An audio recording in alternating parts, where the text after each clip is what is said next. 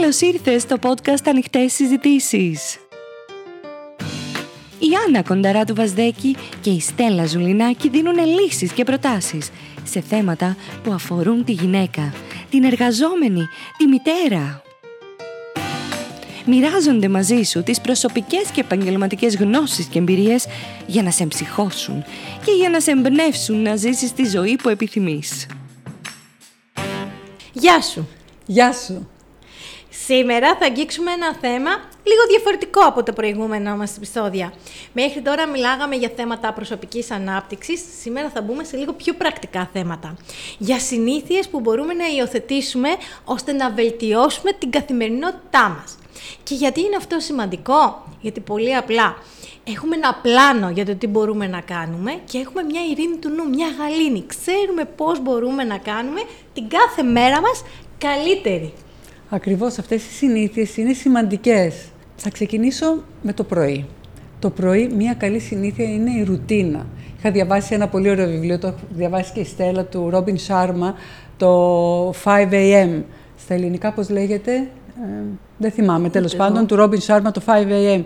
Σου λέει, ξεκίνησε το πρωί σου να ξυπνάς στις 5 η ώρα και να αφιερώσεις μία ώρα για τον εαυτό σου και τη χωρίζεις σε ε, 3-20 λεπτά. Καλά, εγώ δεν ξυπνάω 5 η ώρα με τίποτα, δεν πάω να το λέω Σάρμα και ο κάθε Σάρμα. Παρόλα τα αυτά, ξυπνάω λίγο νωρίτερα το πρωί και μπορείς να κάνεις διάφορα πράγματα για σένα να αφιερώσεις λίγο χρόνο να κάνεις κάποιο είδους άσκηση. Είναι πολύ σημαντικό να ξεκινάς τη μέρα σου και να έχεις αφιερώσει χρόνο για να κάνεις άσκηση. Να αφιερώσεις λίγο χρόνο να σκεφτείς, να σκεφτείς τι έχεις να κάνεις, να αναλογιστείς να κάνεις μια αυτοαξιολόγηση τι έγινε την προηγούμενη μέρα, να βρεθείς λίγο μαζί με τον εαυτό σου, να γράψεις, να γράψεις ίσως τους στόχους σου. Είναι σημαντικό να αποφασίσεις τι είναι αυτό που θέλεις. Είναι ο χρόνος σου, ο δικός σου χρόνος το πρωί, για να μπορέσεις να πας τη ζωή σου ένα βηματάκι ένα βηματάκι κάθε μέρα λίγο πιο μπροστά. Είναι σημαντική αυτή η συνήθεια να την υιοθετήσεις. Οι έρευνες έχουν αποδείξει ότι οι άνθρωποι που έχουν δομημένο πρόγραμμα, δηλαδή έχουν φτιάξει μια συγκεκριμένη ρουτίνα ζωής, είναι πιο αποτελεσματικοί και έχουν μεγαλύτερη και ψυχική ανθεκτικότητα, αλλά και ηρεμία του νου. Είναι πάρα πολύ σημαντικό λοιπόν να υιοθετήσεις συνήθειες σε αυτούς που ταιριάζει η γυμναστική και η άσκηση, ναι, να κάνουν την πρωινή τους γυμναστική. Άλλοι μπορεί να έχουν άλλη ρουτίνα. Να θέλουν, ας πούμε, να εκπαιδευτούν, να διαβάσουν, να πούνε ότι εγώ κάθε μέρα θα διαβάζω και από λίγες σελίδες από ένα βιβλίο προσωπικής ανάπτυξης ή πάνω στη δουλειά μου κάτι που να με βοηθήσει. Ή να παρακολουθώ κάποια σεμινάρια. Αν ξέρεις λοιπόν ότι έχεις αφιερώσει συγκεκριμένες ώρες της ημέρας σε συγκεκριμένες δεξιότητες που χρειάζεται να καλλιεργήσεις, νιώθεις ότι μπορείς να τα καταφέρεις καλύτερα και αυξάνεται η αυτοπεποίθησή σου. Οπότε, μέσα από αυτές τις συνήθειες που θα τις πούμε σήμερα, Άννα, θα καλύψουμε αυτό που λέμε εμείς οι life coaches, το wheel of life, δηλαδή αυτές οι ζώνες που πρέπει ο καθένας ναι. να συμπληρώνει και να νιώθει ισορροπημένος και ειλικρινμένος. Είπαμε λοιπόν για τη γυμναστική, για την πρωινή ρουτίνα, είπαμε για την εκπαίδευση, τι άλλο μπορούμε θα... να τους προτείνουμε; Θα σου πω αμέσως να προσθέσω κάτι στην εκπαίδευση. Η διαβίου μάθηση πια είναι μέσα στη ναι. ζωή μας. Το οποίο μπορείς να μάθεις το οτιδήποτε θες σε οποιαδήποτε ηλικία. Δεν σημαίνει τέλειωσα το σχολείο, πήγα στο πανεπιστήμιο και τελείωσε. Και η Στέλλα και εγώ εκπαιδευτήκαμε ως coaches σε μεγάλη ηλικία. Δεν παίζει ρόλο. Και, και ακόμα εκπαιδευόμαστε. Εννοείται. Συνέχεια σεμινάρια κάνουμε. Και κάνουμε και ποιος ξέρει και τι άλλο διαφορετικό θα προσθέσουμε στο μέλλον. Και είναι πολύ ωραίο να μπορείς να μαθαίνεις καινούρια πράγματα, διότι η γνώση δεν σταματάει ποτέ. Ποτέ, ποτέ, ποτέ. Τώρα, βέβαια, σε όλα αυτά και τις συνήθειες χρειάζεται να μπορείς να διαχειρίζεσαι καλά το χρόνο σου.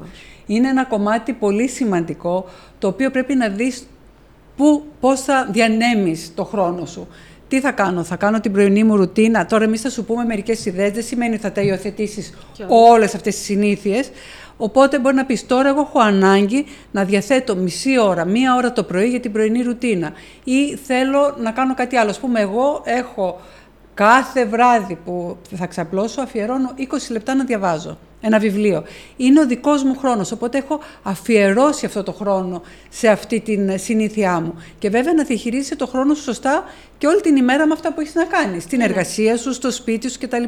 Οπότε το κομμάτι διαχείριση χρόνου είναι πολύ σημαντικό ως μια νέα συνήθεια, το πώς να το διχειρίζεσαι σωστά.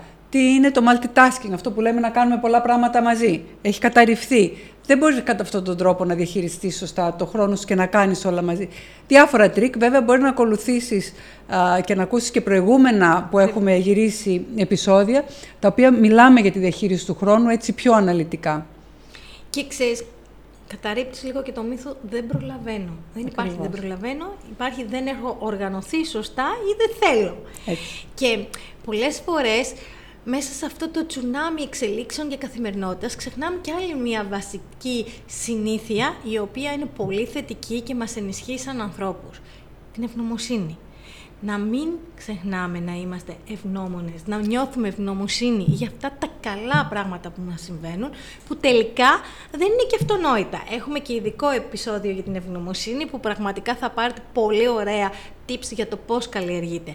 Αλλά αν μέσα στην καθημερινή σου συνήθεια, στη ρουτίνα της ζωής σου, έχεις το να αφιερώνω και λίγο χρόνο, να λέω ε, είμαι καλά, ναι. έχω ευγνωμοσύνη γι' αυτό, αμέσως αποκτάς ένα ψυχικό απόθεμα ότι τώρα συνεχίζω πιο δυνατή την μέρα μου.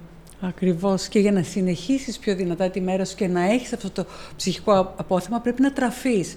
Και μία από τις τροφές είναι και η σωματική άσκηση. Είναι πολύ σημαντικό. Μπορεί να είναι ό,τι θέλεις, ό,τι σου αρέσει. Μην φαντάζεσαι μόνο ένα γυμναστήριο κλεισμένος μέσα. Μπορεί να είναι το τρέξιμο, το περπάτημα. Ας πούμε, μένα με ξεκουράζει πάρα πολύ το γρήγορο περπάτημα. Μπορεί να είναι το ποδήλατο, μπορεί να είναι το κολύμπι, μπορεί να είναι ένα άθλημα, η γιόγκα. Εγώ βρήκα την ξυφασκία, η οποία με βοήθησε πάρα πολύ, όχι μόνο σε επίπεδο φυσικής κατάστασης και άθλησης, αλλά το κυριότερο είναι ότι με δίταξε να χάνω. Γιατί μέσα από την ξυφασκία έμαθα ότι και κερδίσεις και χάνεις. Και μέσα λοιπόν από την άσκηση, αγαπημένη μου Άννα, έμαθα και μια σοβαρή δεξιότητα ζωής, το να δέχομαι ότι μπορεί και να χάσω. Ακριβώς. Είναι σημαντικό δηλαδή το να φροντίζουμε τον εαυτό μας και με αυτόν τον τρόπο το σώμα μας και το σώμα μας είναι το σπίτι μέσα στο οποίο θα ζήσουμε όσα χρόνια είναι να ζήσουμε. Χρειάζεται λοιπόν φροντίδα. Από μόνο του δεν μπορεί να γίνει και σεβασμό. Και πώς το δείχνεις ακόμα αυτό με μια άλλη συνήθεια, με την υγιεινή διατροφή. Πολύ σωστά. Προσέχω, σέβομαι τον εαυτό μου, άρα σέβομαι και το τι τρώω, τι του δίνω σαν εφόδιο, σαν υλικό. Θέλω να έχω υγεία, θέλω να ζήσω χρόνια, θέλω να έχω καλά χρόνια, γιατί πολλοί λένε ξέρω να ζήσω λίγα και καλά. Δεν νομίζω ότι τελικά, αν το πολύ σκεφτούμε όλοι, αυτό το λίγα και καλά είναι και πολύ έξυπνο, γιατί το λίγα και καλά, άμα πάμε στις καταχρήσεις, ή σημαίνει ότι έχουμε κερδισμούς, ναι, και, και τα πώς... λοιπά. Ενώ αν αρχίσω και προσέχω τον εαυτό μου, τον σέβομαι, κάνω τα check-up μου, τρώω υγιεινά, υιοθετήσω, δεν λέμε να στερούμαστε, γιατί ο άλλος στο μυαλό του έχει ότι μια ζωή πρέπει να κάνει δίαιτα. Δεν χρειάζεται να κάνουμε πάντα δίαιτα. Χρειάζεται να προσέχουμε τη διατροφή μας. Δηλαδή, τα λιπαρά μας, τα φαγητά από εδώ έξω. Λίγο ναι. να προσέξουμε όλη αυτό το, την καθημερινότητα από το να παραγγείλω συνέχεια στη δουλειά μου κάθε μέρα, να πάρω το ταπεράκι. Μικρές συνήθειες. Μία-δύο εβδομάδες είναι η δυσκολία. Μόλις όμως ξεκινήσω και παίρνω το ταπεράκι, μετά γίνεται και αυτό συνήθεια. Οπότε το delivery είναι διαφορετικό. Θέλω να σου πω ότι στην αρχή μου ήταν πάρα πολύ δύσκολο να το κάνω. Και τώρα βλέπω ότι όταν τρώω απ' έξω συχνά, με πειράζει το στομάχι mm. μου. Διαμαρτύρεται για το λάδι, για, τη, για την ταγκίλα που νιώθει το στόμα μου από το φαγητό το βρώμικο. Δηλαδή έμαθε το, το σώμα μου πλέον στην υγιεινή διατροφή και στο καθαρό φαγητό το προσεγμένο από το σπίτι και το φαγητό απ' έξω με ενοχλεί. Ακριβώς, έτσι είναι. Τώρα, για μένα, η κορονίδα των συνηθιών είναι αυτοφροντίδα δεν έχουμε μάθει να φροντίζουμε τον εαυτό μας. Θεωρούμε ότι άμα φροντίσουμε εμάς, ότι είναι εγωιστικό. Δεν είναι έτσι τα πράγματα. Φροντίζω εμένα σημαίνει με αγαπάω και του δίνω χρόνο.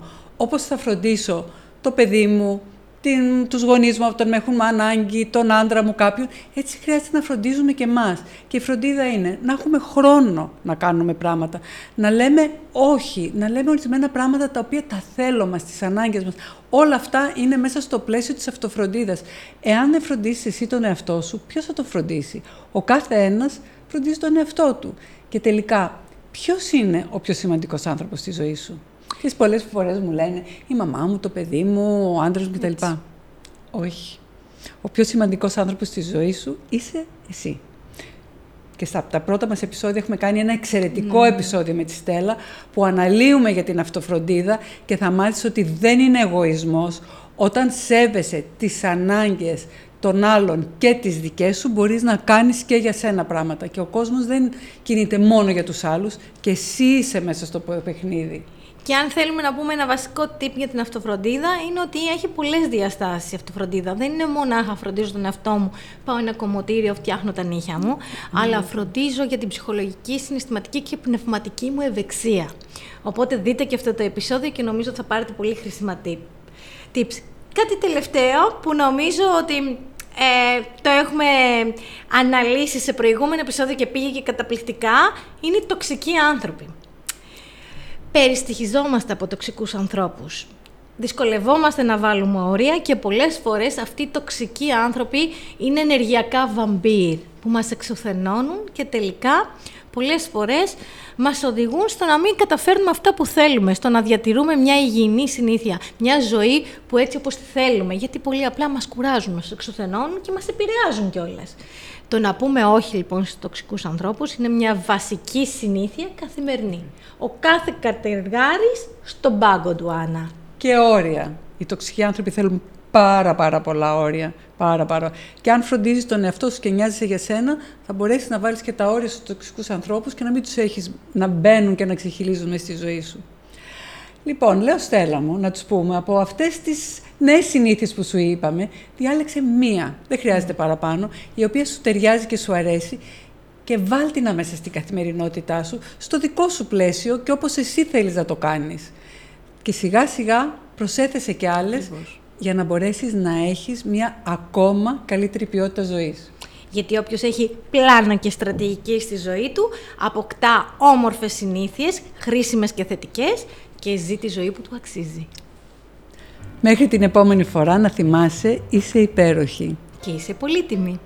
Θυμήσου να γραφτείς και στο κανάλι μας στο YouTube ανοιχτές συζητήσεις για να δεις όλα αυτά τα ωραία βίντεο τα οποία έχουμε γυρίσει για σένα και τα έχουμε με τη Στέλλα γυρίσει έτσι με πολύ αγάπη και κάθε θέμα το σκεφτόμαστε πάρα πάρα πολύ πριν το ανεβάσουμε και βέβαια ανεβάζουμε και θέματα που μας ζητάτε οπότε μπορείτε να μας στείλετε και mail στο anastellapodcast at gmail.com